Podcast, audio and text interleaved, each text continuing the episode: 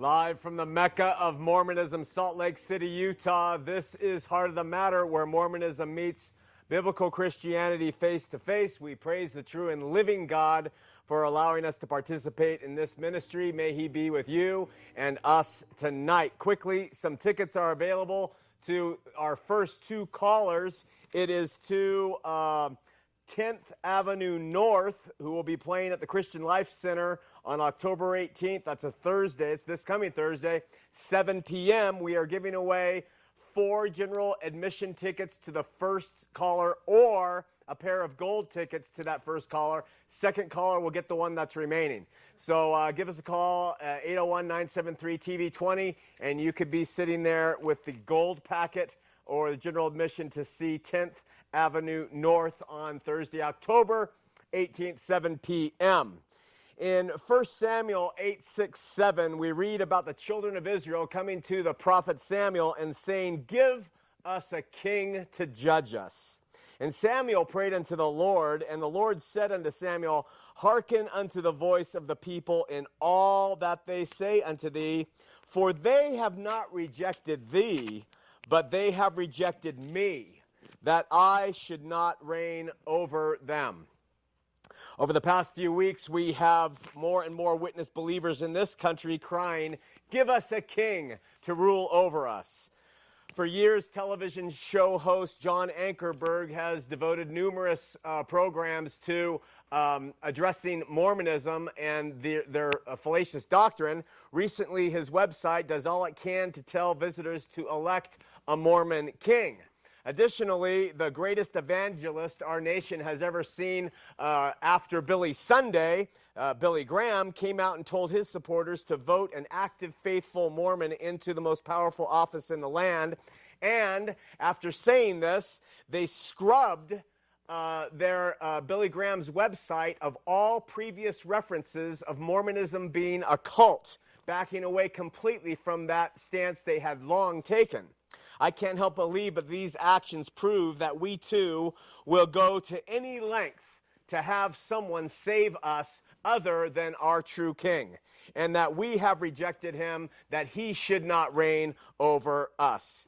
So, God have mercy on us all, even the wimps who live in fear and turn their uh, brains in to elect a Latter day Saint into public office.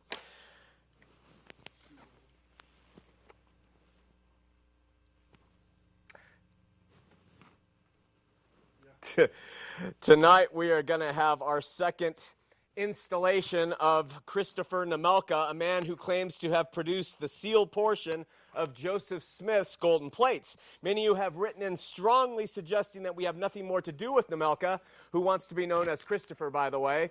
Uh, apparently, he has uh, offended some of you, and some of you, uh, again, have said you will never watch the program again. Uh, we'll miss you. Uh, but you've missed the point and benefit of having a man like Christopher Nemelka on the program. Years ago, when we were called to serve the true and living God here in Utah, I knew that there were some there were two imperatives that we had to stand on. First, I knew that we had to stand on the Bible as being God's revealed word to man and the source by which we measure all things that come to us. No matter what comes our way, this stance is non negotiable. Why? Because the Bible stands up to legitimate scrutiny. It's based in reality. God didn't have it pop out of one single man's mind in one single sitting over the course of a few months.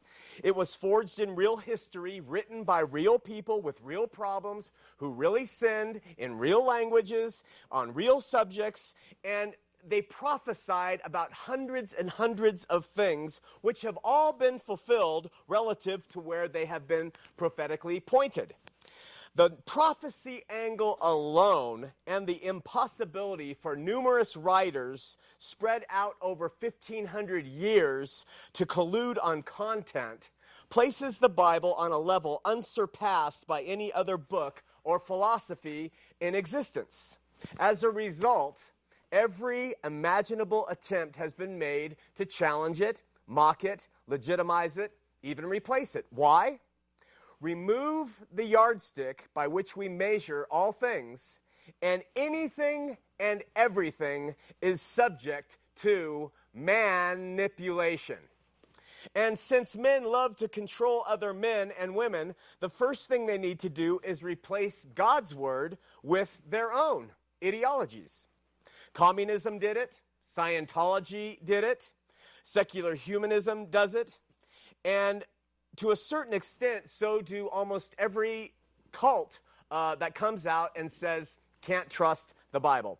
So we knew when we started a ministry that it would, would be important to defend the Word of God as the source by which we measure all truth.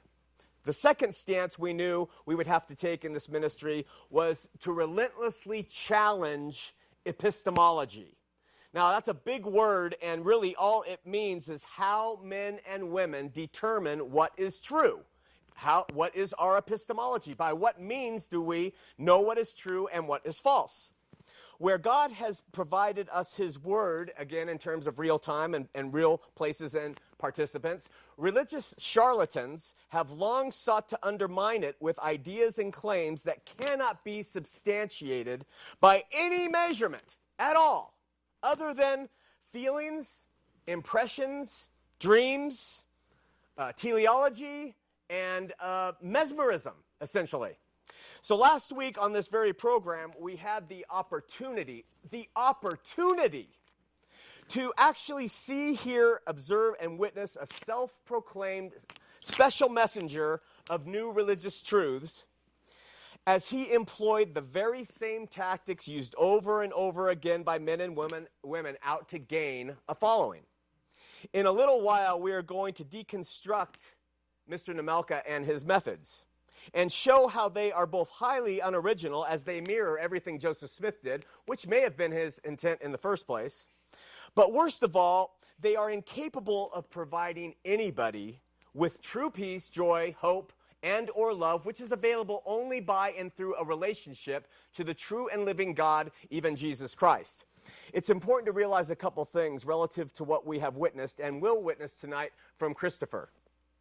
As I said, he is but the fruit of what Joseph Smith did before him, only he and his product are far more corrupt. Where Smith tweaked almost everything about biblical Christianity in his supposed restored gospel, he did try and retain elements of Christianity in order to attract Bible believing Christian into his newfangled ideas being far removed from this original tree, Nemelka has taken Smith's myths and pushed them far, far, far away from the cross. But whether people miss the cross by an inch or a light year, they've missed the cross. How badly has he strayed off Mormonism's already crooked course? Here comes quotes from Nemelka from last week. He said, God is simply a human being's self reality. These are quotes. He said, There is no God, but merely advanced beings from other solar systems. He said, There is nobody out there except yourself. He said, Lucifer, we could talk about that name and we will someday. Lucifer is simply mortal human nature. That's all Lucifer is. He said the Bible is myth. He said the only answers we ever get, no matter who we are praying to, is from ourselves. And he pulled from Joseph Smith's temple uh, ritual rite film to support this idea. And at about this point, I stopped and I looked at the audience. I said, Let me tell you something. Christopher is teaching things that are absolutely contrary to the Bible. And he said, That's exactly right. He threw that in. And then he went on and ridiculed the authenticity of the Word of God. Then, after besmirching the Bible, the guy actually looked in the camera and he said, All I'm saying is read the sealed portion. A book written from thin air, from mythical foundations, a book that cannot be proven true or false, a book that teaches things contrary to the Bible, and like Smith, he appeals to people reading it as uh, he mirrors Smith's methods. First, he attempted to say the Bible cannot be trusted. Joseph Smith did this. Second, he said that he has provided the world with a book that can be trusted. Smith did that. Later, he said his version of Jesus, and he said that Jesus is an ecumenical being uh, who is nothing more than a governor of the solar system. Uh, G- uh, Joseph Smith redefined the Lord as being a created being, our elder brother, and a spirit sibling of Satan. Nemelka then derided uh, the little Christians who read their little Bible out there, which is uh, something Mormonism has long done. And then, in an attempt to somehow compare his truth claims against biblical Christianity, he asked the audience to look at me and my demeanor toward him and compare it to his handsome, smiling, calm face. Mormonism continues to do the same thing with itself and other Christian churches, saying, See, look at us. We are so calm and nice. And look at the rest of the world. Finally, after redefining God, denying the biblical Christ, ridiculing the Bible, and presenting his book as the ultimate source of truth, Christopher looked at the audience and, like Gollum of Lord of the Rings, pathetically uttered, Christ would never treat me like Shawn has treated me. Appealing to the Lord and Savior to serve his own purposes while in reality denying the Lord and Savior and his book at the same time. Of course, Mormonism does this too. We're now going to give Christopher a solid 15 minutes of fame that he looks for and ask him to share what the real truth is about this sealed portion. While he speaks, I want to ask every Latter day Saint, and this is the reason we have Christopher on the program is what makes the Nemelka's claims one bit different uh, than those of Joseph's. And how do you determine his are false, but Joseph's are true? Christopher. Does he need a mic? All right.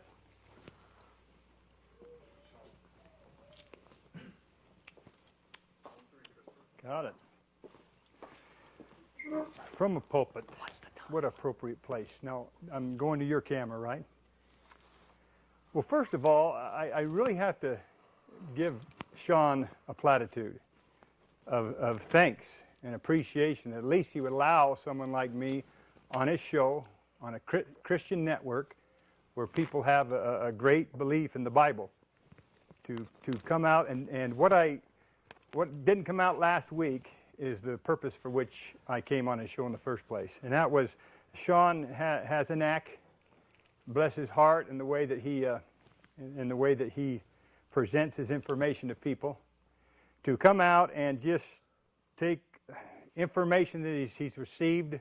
Well, I don't know how he's received a lot of it, but a, a while ago he, he received a newspaper, the Salt Lake City Weekly. On the front of that newspaper was my face, uh, Ida Smith's face, a headstone, and uh, there was uh, a subjective article under that that pretty much said a lot of lies, a lot of things that aren't true. And with that, Shawn read that and began to spout to his people, to his followers on this show, many of the things, many of the facts that simply aren't true. So my challenge to him was to allow me on the show to pretty much fix the record. And he did. He allowed me that. He's, he's, he's allowed me the opportunity to come on this show and tell you a few things, uh, facts, truth about who I am and what the marvelous work and the wonder is and the sealed portion, which,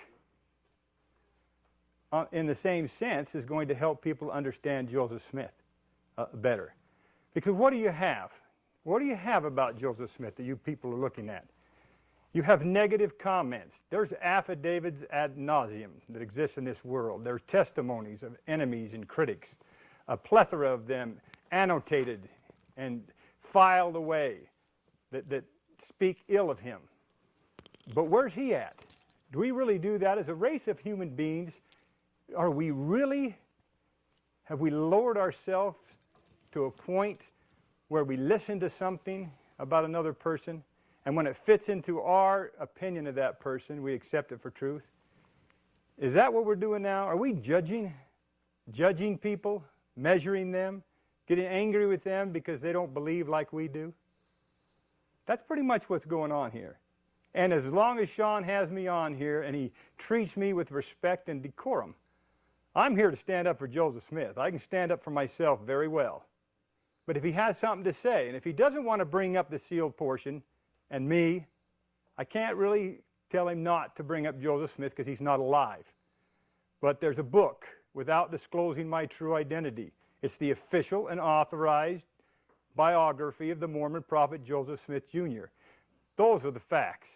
You read the book, you can smirk all you want, but you read the book, you're going to find things in there that you've never known before. Things of real truth. I'm going to give you a real brief one. This idea that Joseph Smith was a polygamist and he believed in polygamy. This is all centered on Doctrine and Covenants 132. People think that scripture has been around since Joseph Smith's time. It was not. Didn't even exist in the canon of the Doctrine and Covenants in the Church of Jesus Christ of Latter-day Saints till in the 1870s. Brigham Young put it back in there, and he had the scribe who had listened to Joseph and wrote and written some of the things down come to in, in his journal, come to Brigham and say, "Let's put this together." They convoluted the whole thing. The whole purpose of Joseph in, interpolating that certain revelation into the church was to protect women, protect them from all the men that wanted to take them. And you'll learn that if you just get the real facts. Now, the point is, I understand where Shawn's coming from. Last week, I, he asked me what motivated him, and I said, well, possibly money because you sell things. And I don't really think that's the case. I think Shawn McCraney, and many of you who are here today and who listen to Shawn are hurt. You're greatly, greatly hurt because many of you were in the LDS church for many, many years. You feel like you've wasted your life, that they don't offer you anything, that they've lied to you in some degree.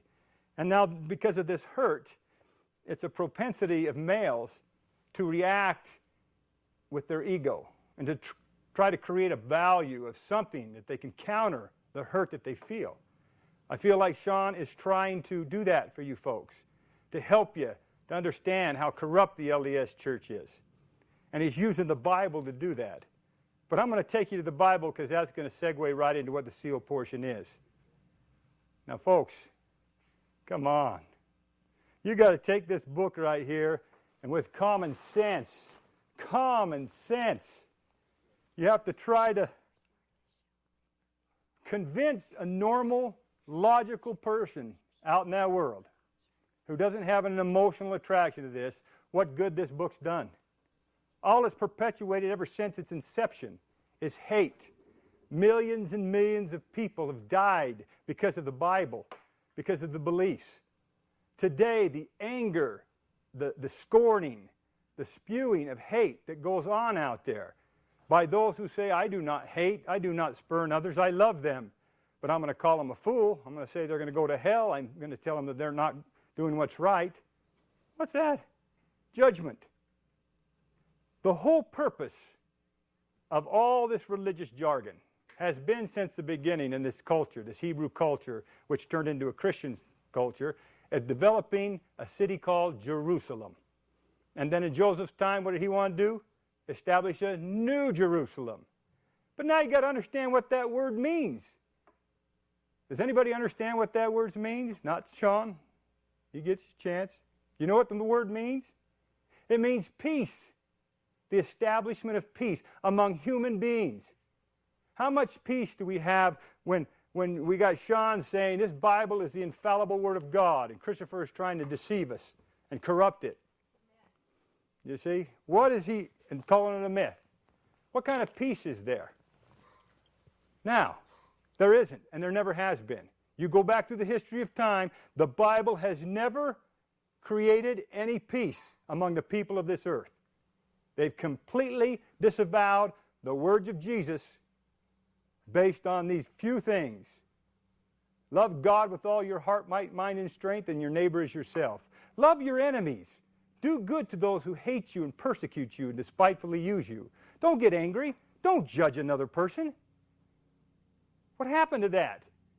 The born again Christians and, and you that go out there and you testify and tell people it's Jesus, period. What happened to that part of Christ's words? What happened to the peace that we as human beings share in common. We can. We don't need to believe the same way, but we can learn to treat each other good. And that's exactly what Christ tried to teach. All the sealed portion is this. I'll use your words so that you understand them correctly. God intervened in our lives, in our lives upon this earth, so that we had a chance, another chance to start using the Bible correctly. And that the way he did that was bringing about the Book of Mormon. If you understood the Book of Mormon and you really read it, it is an extraordinary book. It teaches morals and values, but culminates in the teachings of Christ. They're the most important thing. That's all Joseph Smith wanted the people to do. Is simply go by the teachings of Christ that he took from the King James Version and put in the Book of Mormon. I explained that last, last week. Simply that we treat each other good. That's what it's all about. I, you'll never hear me disparage or condescend to Shawn, ever, or anyone else. You will not. Shawn made a mention that some of my writings on my blog seem harsh because I'm not telling them. When you see me in person, you see I'm not a harsh man. I, he, we, this came up before as Shawn talked about Christ talking to the the, the, the Pharisees and the Sadducees and the scribes, Woe unto you, you children of hell. Now, he did it in a mean tone, but this is how he would have said it, because I would say it to Shawn. Say, Shawn, woe unto you. You're a scribe because you understand your scripture, so you think. You're a Pharisee because you have this ideology taken from your interpretation that you think everybody else should ascribe to. And you're proselyting these things throughout the world. And you're making people a worse child of hell than you are because you're taking away their peace. It's confrontational, it's not peaceful. And many, many, many things that Mr. Shawn McCraney expounds across his pulpit and on his weekly show are simply not true. You can't just say there's an affidavit that says this and that. There's all kinds of affidavits out there. There's all kinds of testimonies from enemies, from people who don't like you. Folks, we've got to use our common sense when we're trying to find real truth, we have to use our common sense and attempt to bring the human side of our natures in. Why can't we love each other and sit down in commonality and maybe agree to disagree? But I'm telling you right now, as a true messenger, not as a self proclaimed one, I was called by the men, the people who oversee this world, to be this true messenger. And that's where the listeners of this show and others will have to try to determine for themselves. Because it's going to come down to one thing. If the Bible is the infallible Word of God in all of its forms, and it's that book that we should look to, the book that has caused more problems than anything, any other literature in the entire world. If it's that true, then Christopher Nemelka obviously was visited by an angel of light called Lucifer, was called to be his servant, and gave him incredible intelligence so he could do things. Because what have I done? All you have to do is read the books, which are for free. Nothing is sold in the marvelous work and the wonder. You find out that the entire book of Revelation has been unfolded, described. There's been no critic, no scholar, no pundit who has been able to discount that book and the symbolism. What do I have?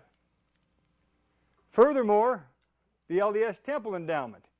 Not, there's not a Mormon out there that knows anything about the LDS Temple Endowment and symbolism. Not a leader. Nobody did since Joseph Smith. Yet I do.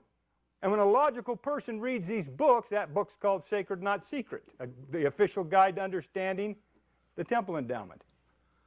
So when I said last week, all you got to do is read the sealed portion, it's like you telling your people out there, all you got to do is read the Bible.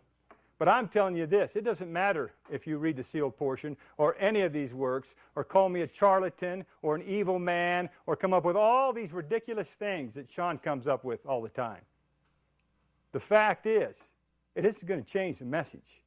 In order for you to understand the message, and if you have lost your faith in God, that He wouldn't do something for this world because this book has completely caused what? No peace on earth, none, but discord and anger.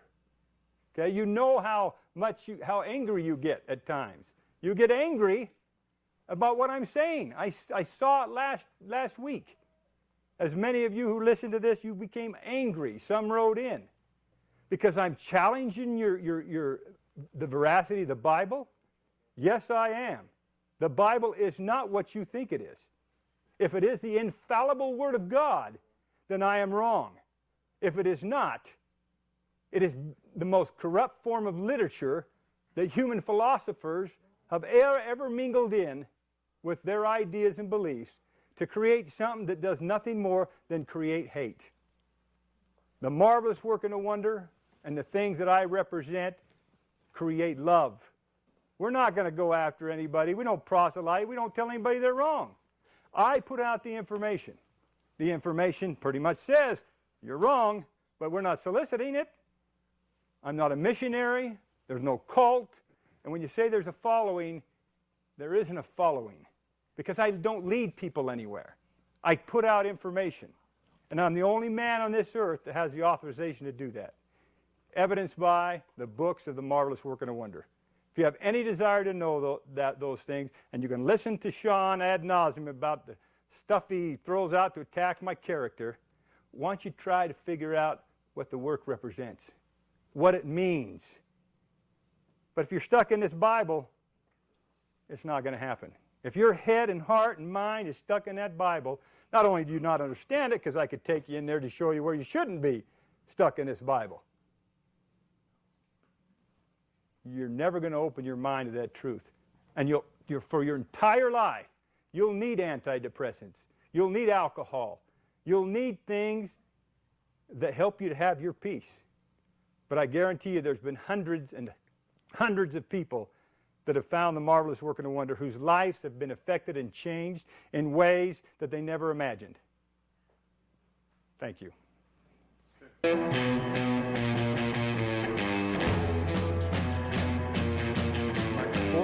out the ministry. I don't think so.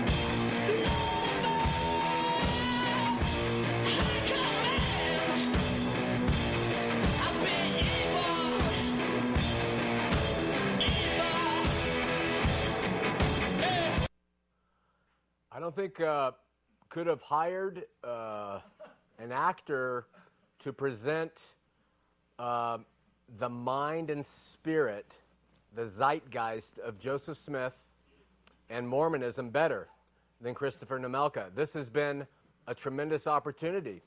If I didn't know God, I could have been moved by what he had to say. Certainly, there has not been peace Jesus said, I didn't come to bring peace. I came to bring a sword. He said it himself. Why? Because the truth hurts. And so people battle over it. The world will never be at peace, and people who promulgate and suggest that they have the source or the way to bring peace uh, are liars. They always have been. They've existed since the beginning of time. But before we get into how to decide or see what Christopher Nemelka did, Let's begin with a word of prayer. Father God, we need you, always need you, as we are in flesh and we struggle with the things of this world. Lord, you told us that there would be false prophets, men in sheep's clothing, who are uh, inwardly uh, ravening wolves. We pray that you will help us by virtue of your Spirit open our eyes. We pray for Christopher Nemelka. We pray collectively that his pride will fall, his uh, heart against you and the Word will be broken, and he will come to you. We pray that all of his followers will do the same and understand that you and you alone are the only source of salvation, and that your word is true and sharper than any two edged sword. We pray, Lord, for your spirit as we na- of discernment on anybody who is seeking freedom and to be at peace. Lord, we know they'll suffer, but freedom and at peace through you and you alone. In Jesus' name, amen. I've already asked the LDS how to explain Christopher's claim are less true than Joseph Smith's. Um, and that's up to you to decide and call in either tonight or in the future. Um, I want you to go to www.mrm.org. I want you to go to uh, Google and type in Christopher Nemelka, N E L N E M E L K A. Any, anything on Christopher Nemelka, you'll be able to see and validate so much of what we're going to do tonight. How should a Christian, even a non believer possibly, determine whether Nemelka speaks truth or not? Of course, Christians compare what he says with the Bible. And I would also examine how a person actually describes themselves. When we come up with someone who says, I have this that is outside of biblical authority, that is superior to the Bible, I would first look at what do they say about themselves. What did Joseph Smith say about himself? In the beginning of the sealed portion, and by the way, I sent Christopher uh, an email and I said, please just discuss the sealed portion and what it is in the 15 minutes that we're giving you, uh, which we pay for. Uh, but Christopher didn't really say anything about it, did he? Just like last week when we asked him about particulars, he said nothing about it. Uh, but, so any case, but so we don't really know any more, more about it. But I'm going to tell you some things. Uh, in uh, many newspapers and articles, uh, and in the sealed portion at the beginning, Christopher admits to deception. Uh, he also says he is a man called as, quote, translator and revelator of the world. SP means sealed portion. He calls himself the last prophet of the latter days. He says he is the second prophet since Joseph Smith. He also pulled a huge publicity stunt claiming he has assumed the identity of a reincarnated Hyrum Smith, Joseph's brother. Nemelka told me personally that there was not a man alive who knew the Bible, the Book of Mormon, or Joseph Smith better than himself. The apple does not fall far from the tree. As Joseph Smith said of himself in teachings of the prophet Joseph Smith, I am learned and know more than all the whole world put together.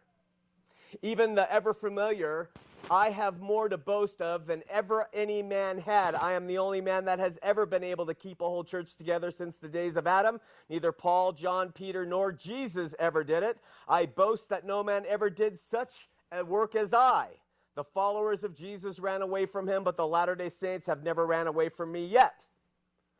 Just examples of the arrogance and pride at the heart of Smith and his predecessor and his uh, uh, his follower, uh, Mr. Nemelka. We might then look at the personal life of men like Christopher Nemelka to determine the, the, the validity of his extra biblical message. In this, I have to make something very clear. Understand this. In Christianity, a believer's job, a pastor's job, an evangelist's job is to always take people and get them to focus on Christ, never on themselves always only on Christ. The reason that we do this is because we, as men, know we're sinners, we're failures, and we are only strong in and through our faith in Him. But when the outside world embraces a man's philosophy and considers his teachings and insights worthy of allegiance, that man, that man within his person has to show he is worthy of trust. Just like to Christians, Christ shows he is worthy of trust, while the preachers and pastors and teachers do not. And if you're in a Christian community where the pastor is saying, Look to me, you're in the wrong thing. We've talked about that many times. Christians can trust Christianity because Christianity uh, is or ought to be founded on the teachings and life of Christ alone. To trust in the teachings of Joseph Smith or Nemelka, we must be able to trust in the character of these men. So, was Joseph Smith worthy of our trust? We have spent hundreds of shows showing you no, he was not. Like Smith, Nemelka has had numerous wives. Nemelka talks about love. We just need to love and love and love and love. And yet, when you look into his personal life, I find the absolute opposite. He's had, according to him, four wives to this point in his life, to which he added today on the phone to me marriage means nothing to me. When I don't want the one I'm with, I just go to another. I said, Do you, Have you ever committed adultery? Never. Really? In all your life, you've never committed adultery? No, I haven't. Because marriage means nothing to me. Commitment means little to this man as we examine his personal life. So, and then I said, Have you ever practiced polygamy? And he did. He said he admitted he had. He had three wives at one time through polygamy, but he has since abandoned that practice, saying that it's not right. Uh, but he claims that he has never had affairs the way other men do. I've had interviews with women who have stated for the record that Christopher convinced them that spiritual marriage is created through the act of intercourse. Such women consider themselves his wife before. Uh, uh, uh, uh such women considered themselves his wife um, through this consummating action. He has fathered nine children. The court records prove he spent about a year in prison, maybe more or less, for refusing to support them financially. This is love that Christopher talks about. The Bible, of course, teaches that men should abandon their families and wives and because abolish marriage and just go to whoever you want. The Bible says, you know, you know the quote, the man who does not provide for his family is a man of God, right? But you see, the Bible is what Chris attacks, and yet his own personal life is filled, filled with all kinds of these anti love behaviors. We have to look at him to see if his philosophy is trustworthy, like we look at Christ to know his philosophy is trustworthy. In light of all this, Mr. Nemelka told this uh, one of these women who has uh, supplied us with affidavits and which will come forward told this woman that once he became her, uh, once she became his spiritual wife, he needed to have God test his uh, penchant for jealousy. And so men were going to come to her, and they were going to uh, be with her in the biblical way, so that he could test his jealousy. And over the course of a, a period of time, many, many men who we've also talked to were uh, actually paying, sometimes Christopher Nemelka, to go to this woman and be with her in the biblical sense. No, but this is a man who preaches love, love, and the peace that comes with following him and his magnificent worldview. This, the reason I'm not on the stage with him is because of the disdain I had, and I had this information with me last week before he appeared. It's very difficult to stand in the, uh, in the same place with a man who is a religious charlatan who preys upon people for their money and for their, for their uh, just like the Mormon church, for their women. He doesn't support the children. Those are facts. Let's talk about the facts.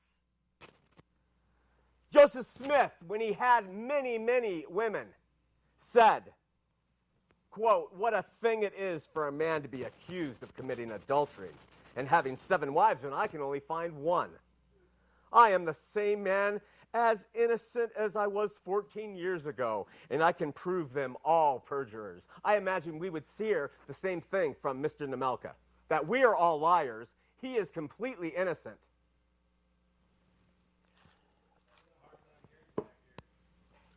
Nemelka denies any such activity and inferred that I may be guilty of legal action and that I may reveal too much. Finally, after examining what a religious leader says about themselves and their personal lives, I think I would look at their actual writings and see what they convey. Since Nemelka didn't tell us anything about the sealed portion, why don't you let me do it?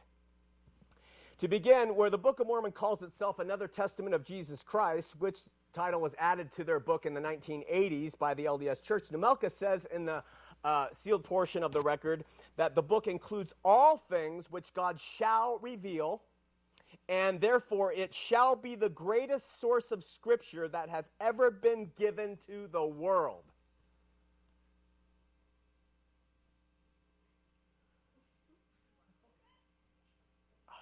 And then we come to the actual content and we have to remember last week, Nemelka said he used a Urim and Thummim, and from those it came the words. Now, he has a whole bunch of different versions on this, but because he admits that he deceives people for their benefit, that we're not only not sure how it happened, but he said on the show last week that he actually translated by placing the Urim and Thummim on there. So we would have to think that the book shouldn't contain error.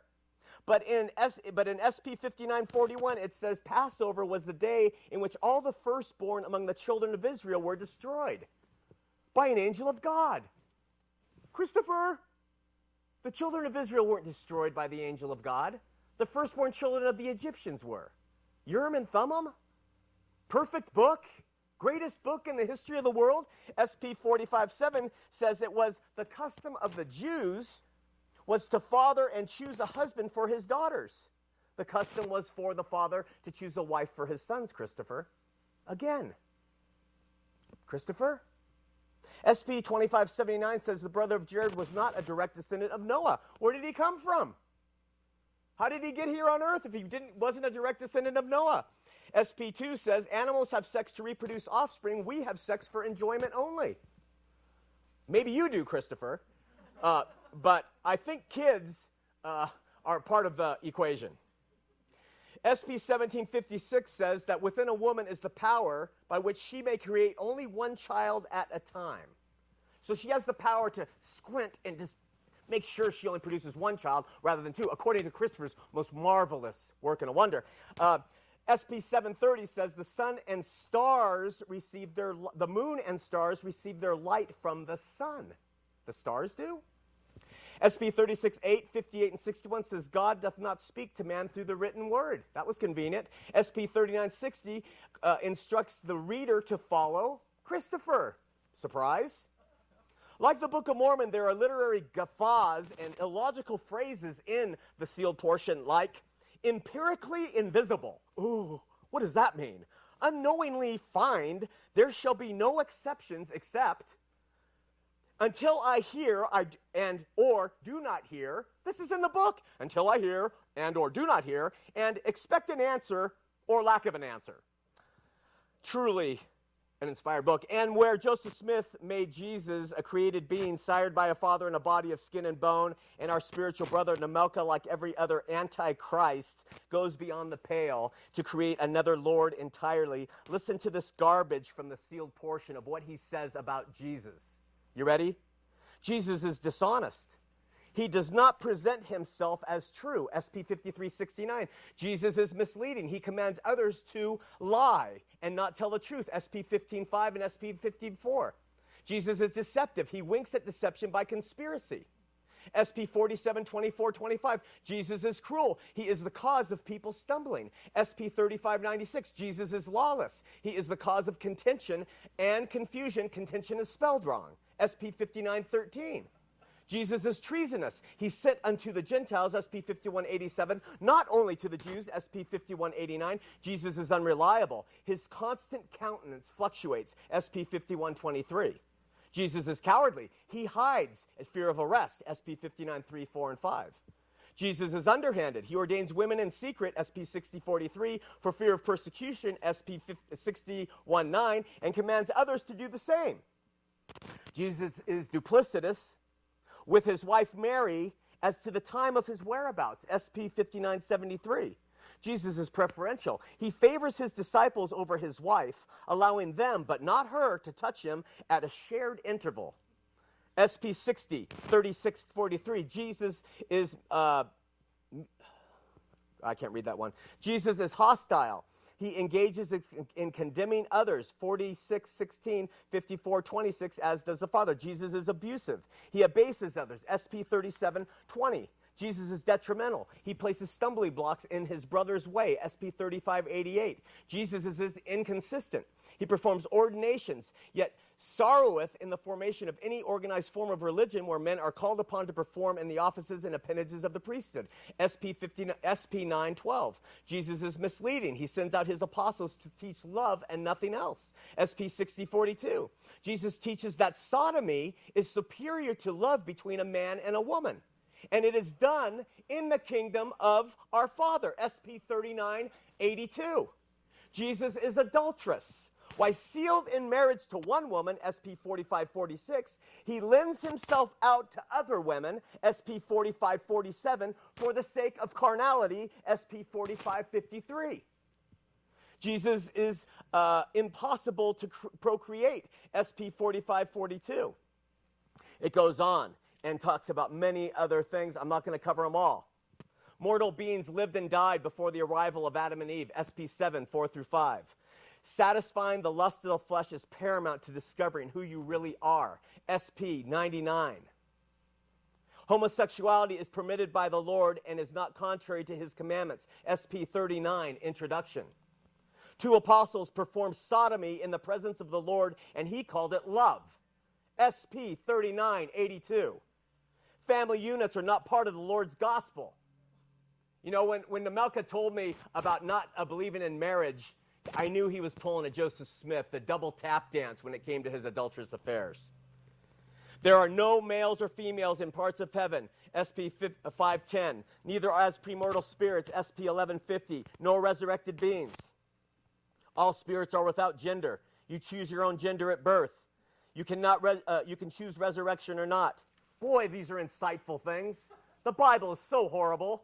I just can't even believe how terrible it is compared to this miraculous, this miraculous discovery from the, from the mind and heart of this magnificent man.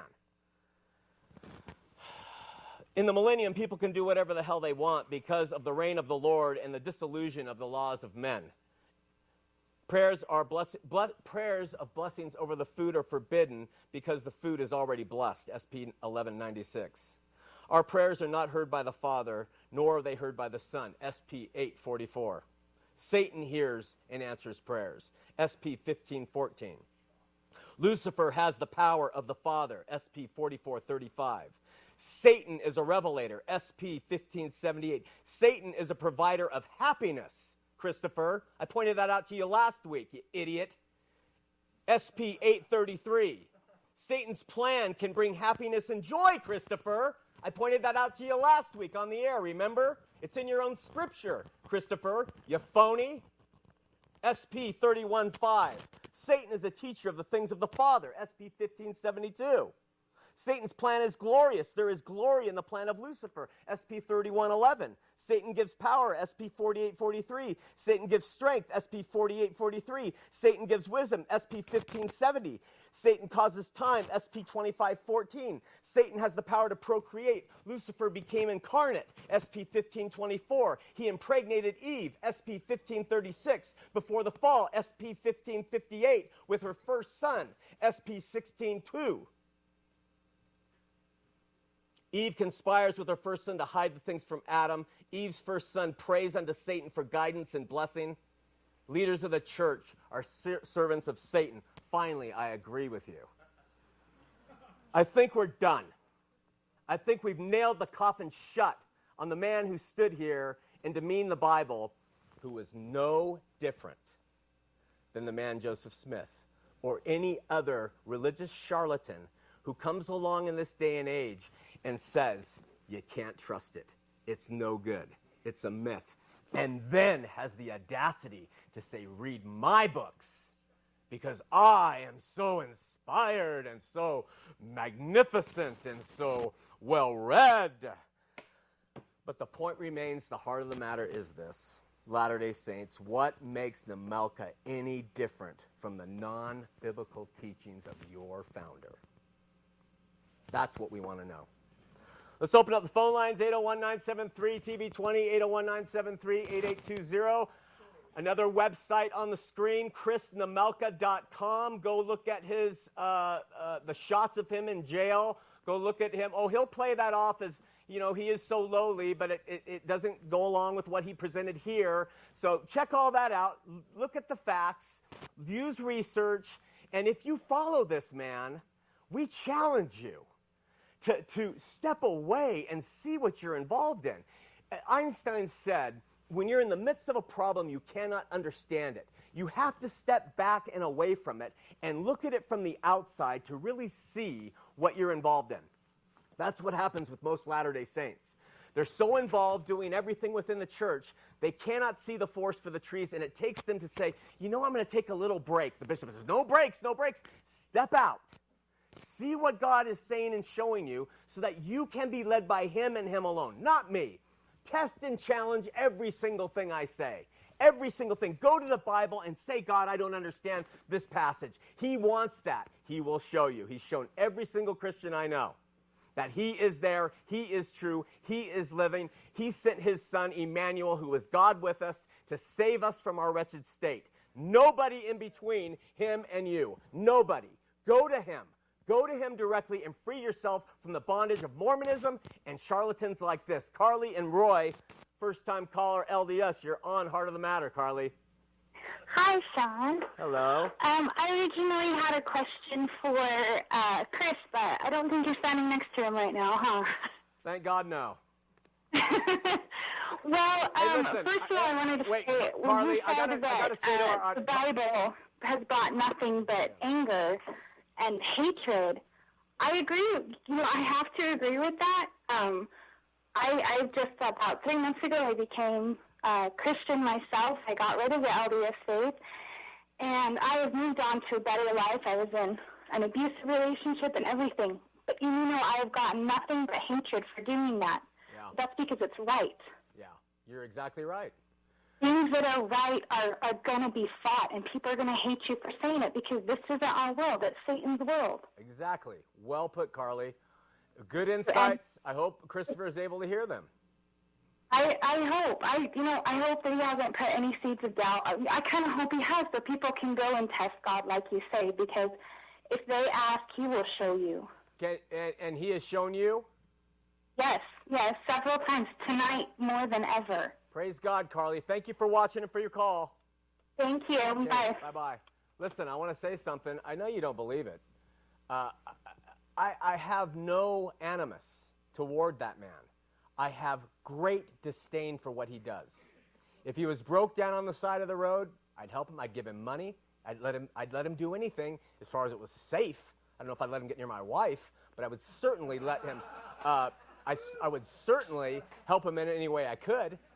What you do is you misinterpret passion and, and just knowing the word of God and hearing this filth, it's, it's, it's directed at him. I'm not gonna I'm not gonna explain it away and say I'm sorry. I'm not. I'll stand before my maker. He knows the heart, and he knows the heart of the man that was speaking here before me. So if you think that I'm too passionate, turn the freaking channel because I'm gonna speak how it is, and we're gonna go after things as they are. And it's out of love and it's out of concern for Christopher's well being and all the people who follow him and all those people trapped in Mormonism and every other religious system. That's why we're passionate. It's why we do what we do. All right, let's go to John in Georgia. John, you're on Heart of the Matter. Yes, sir. You're on the air, John. You got to turn your TV down. Yeah, it's off. Um, I was wondering if I get your explanation of Galatians chapter 5, verse 18. Oh, boy. Let's see. I can try. Uh, as I've always said on this uh, show, I am not a scholar. I have to research everything I do in order to understand things. Galatians chapter 5, verse 13, 18. 18. But if you are led of the Spirit, you are not under the law. Well, that I think I can address. Um, John, are you on there? Yes. the law was given to the children of Israel as a guide for God's chosen people and as a nation. Never, Peter says in Acts, has any man been able to be justified by obedience to the law. And this is why. If I hold up commandments to you, if this is the Ten Commandments, and I hold them up to you, you're going to look at them and you're going to react in one of three ways. You're going to say, I obey all of those. I'm really good. And you're going to look at your neighbor and judge them. And you're going to uh, think they are not doing what they should. Okay? So you're going to become proud. The law will make you proud. You're going to look at it and you're going to say, I don't want to do any of those things. They're ridiculous. So the law is going to make you rebellious. And you're going to say, forget God and forget all these stupid commandments. I can't live them, so I'm going to fight against them. Or you're going to crack and say, I can't keep any of them. I'm just, I'm just, there's no way I can keep, I'm not, I'm not able. I'm too weak. Okay? That's the best response because what it does is it opens up Jesus, who kept the law perfectly for you, and for you to look to him and say, Save me, Lord, I can't do it on my own. And that's what the law was in place for to lead people to Christ as a schoolmaster, like a teacher, hitting the, hitting the law and saying, You got to obey this, you got to do that. And you're going to respond in one of those three ways. So when you're free from the law, you are free from condemning others and being proud. You're freed from rebellion. And you're freed from saying, I give up, I might as well just shoot heroin. You are then saved by Him and you walk in and through His righteousness and His love, and through that comes freedom. Does that help? Okay, but doesn't the law come through the written word? The law comes through the written word, absolutely. But Jesus said, A new law I give you, that you should love one another, a new commandment. Okay, the old one was written in stone, the new one should be written on the heart. And so, where the old one, we still have a law, but it's the law of love, it's the law of faith. That's what Christians follow. It's not law written in stone, and that is what Paul is referring to there in Ephesians. Law written in stone. The thou shalt. I need to. Well, why do I need to follow the word, the written word, then, in the Bible? Why do you need to follow the written word? Because the written word, once Jesus came, teaches love. It teaches compassion. It's not laws written in stone, it's laws written on the heart. The Holy Spirit speaks to you through the written word. That's what it is. Okay. Well, thank you for answering that for me. Well, I'm not sure I did, but it's okay. Uh, some people will get it, some won't, but in time, maybe you will. All right? Hey, have a good evening. All right, you too. We're going to Justin in California. Oh, we're out of time. So tell Justin we're sorry. Let me tell you something. It's happened since, since the written word was coming out. There, there, there have been people who have always tried to usurp its presence in people's lives. They will always try. And you have to be able to say, How can we know truth? Do we just listen to them, look at their handsome face, see what kind of in, in tantalizing messages they give me? It makes me feel good, therefore I'll follow them. That's why we said two weeks ago you don't follow teleological uh, uh, um, uh, principles, you, uh, you follow principles that are based on what the, God says. Teleological are results based. That's what Christopher's preaching. He wants to bring world peace. It's not going to happen. But we follow what God says, come hell or high water, and trust in Him. That is when you're living. That is when you are God's. We'll see you next week here on Heart of the Matter.